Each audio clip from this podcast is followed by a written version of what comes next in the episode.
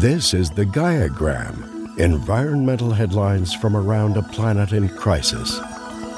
The Rockefeller Foundation, established more than a century ago by oil magnate John D. Rockefeller, plans to divest from fossil fuels as it commits more capital to green investments.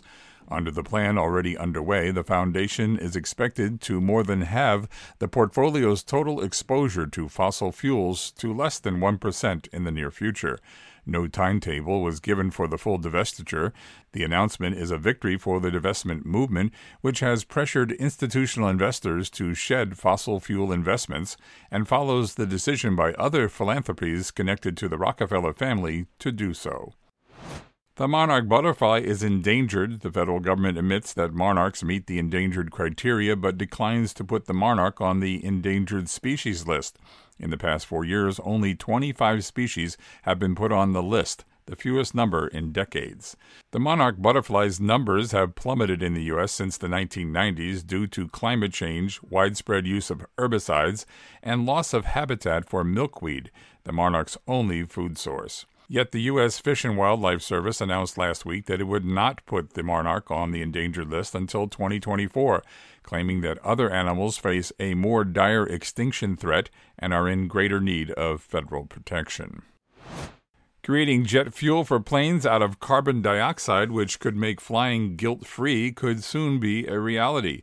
The process from a team of Oxford University uses cheap iron catalysts to capture CO2 from the air and converts it into fuel for airplanes.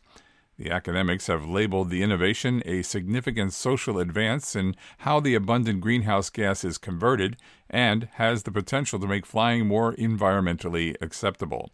The chemical reaction takes CO2 out of the air and converts it into jet fuel, which is then emitted by the plane in flight. There is no need to extract oil from the ground. The process is carbon neutral. Aviation is a large and growing contributor to the greenhouse effect.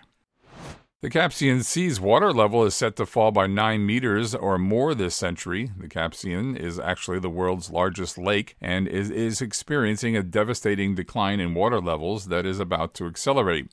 By the end of the century, the Caspian Sea will be 9 meters to 18 meters lower. A projected temperature rise of 3 to 4 degrees centigrade in the region will drive evaporation through the roof.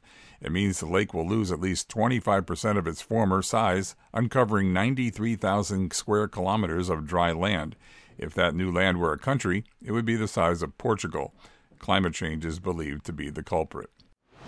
The European Union's executive branch announced new rules for plastic waste shipments, including a ban on some exports to poorer countries, that will take effect on January 1st as part of the bloc's Circular Economy Action Plan and the European Green Deal.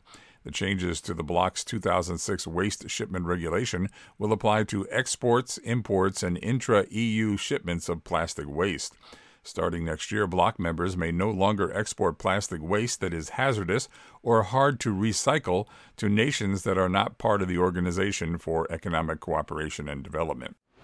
And finally, tune into Tree.fm, an online radio station that streams the soothing sounds of forests from around the world. Sounds of the Forest, a crowdsourced audio archive gathering sounds from forests all over the world, is now streaming these clips at Tree.fm, an online radio station for tree songs in stereo. Beth Skwarecki of Lifehacker says many of these sounds, like the forest that produced them, are endangered not only from the usual suspects, but also from the noise pollution of highways and housing developments. She said, This is good medicine. Discover the forest songs that best soothe your nervous system or delight ears at tree.fm. This was the Gaiagram environmental headlines from around a planet in crisis.